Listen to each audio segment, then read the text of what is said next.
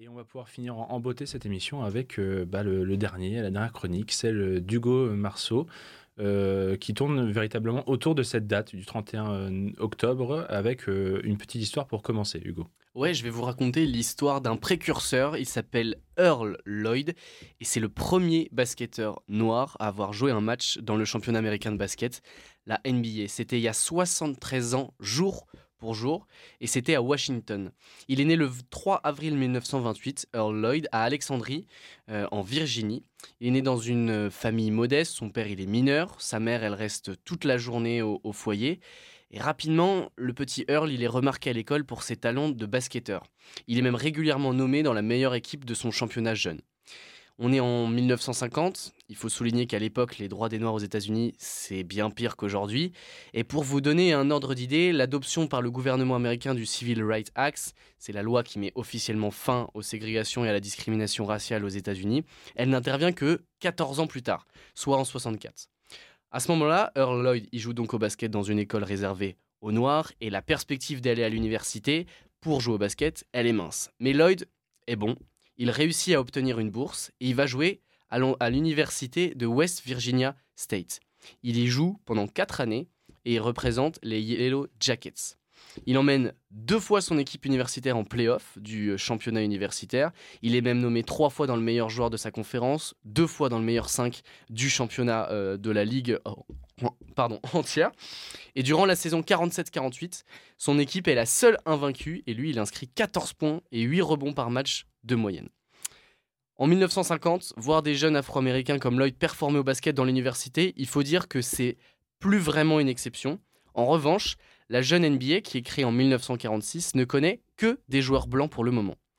Surnommé The Big Cat à cause de ses 1m96 et ses 102 kg, Earl Lloyd est pourtant drafté à l'été 1950 au 9e tour par les Washington Capitals. Cette année-là, il n'est pas le seul, euh, le seul jeune homme noir à intégrer la plus grande ligue de basket au monde. Ils sont quatre précurseurs.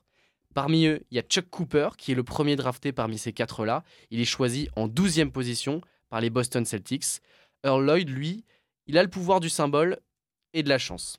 Quand il est drafté en centième position, le néo-washingtonien sait qu'il devient officiellement un joueur NBA, parmi donc les premiers noirs à le devenir. Mais pas encore qu'il sera le premier à jouer. Ça, c'est le hasard du calendrier qui l'a décidé.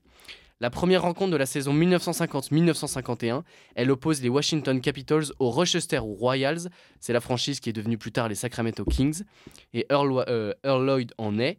Et le 31 octobre donc 1950, il y a 73 ans, dans sa nouvelle salle, la Uline Arena, il pose pour la première fois la plante d'un pied sur un parquet de NBA et il devient le premier joueur d'origine afro-américaine à le faire.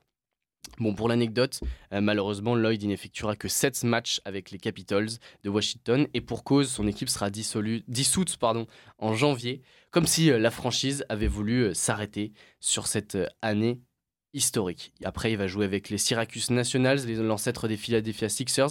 Il va même devenir coach assistant en 1968. Ce sera le premier homme noir à devenir coach en NBA.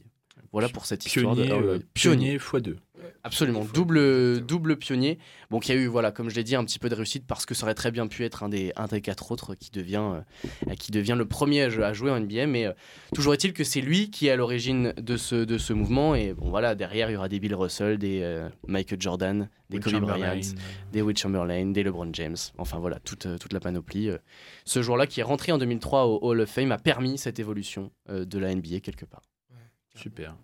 Voilà pour, euh, pour cette petite histoire. Je vous propose un petit quiz maintenant sur les, les sportifs nés un 31 octobre. Alors j'en ai trouvé quatre. Je ne sais pas si on aura le temps de faire les quatre, mais je vais commencer par le plus euh, évident d'entre eux. Alors, vous êtes prêts? Non. J'ai pas, j'ai pas regardé, j'ai pas triché avant. On embrasse, Louis. Alors, c'est un joueur de football. Ce joueur, ce joueur de football a joué avec Cristiano Ronaldo, mais aussi avec Sergio Reguilon et Joe Hart.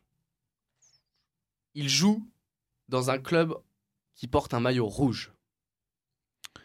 Il a déjà battu le record du plus jeune buteur de l'histoire de son club en Coupe d'Europe. En Coupe d'Europe, il a également marqué un coup franc direct en demi-finale. Rashford? Bien joué, monsieur Oh, Fedeli. oui. 1-0 pour monsieur Fedeli. C'est Marcus Rashford, international anglais de 25 ans. C'est pas fun. J'avais également qui a raté un penalty en, en finale de l'Euro. On a le temps de s'en faire un, un deuxième Allez, Allez. deux, Une deuxième, puisqu'il s'agit d'une cycliste. À son palmarès, 60 titres nationaux.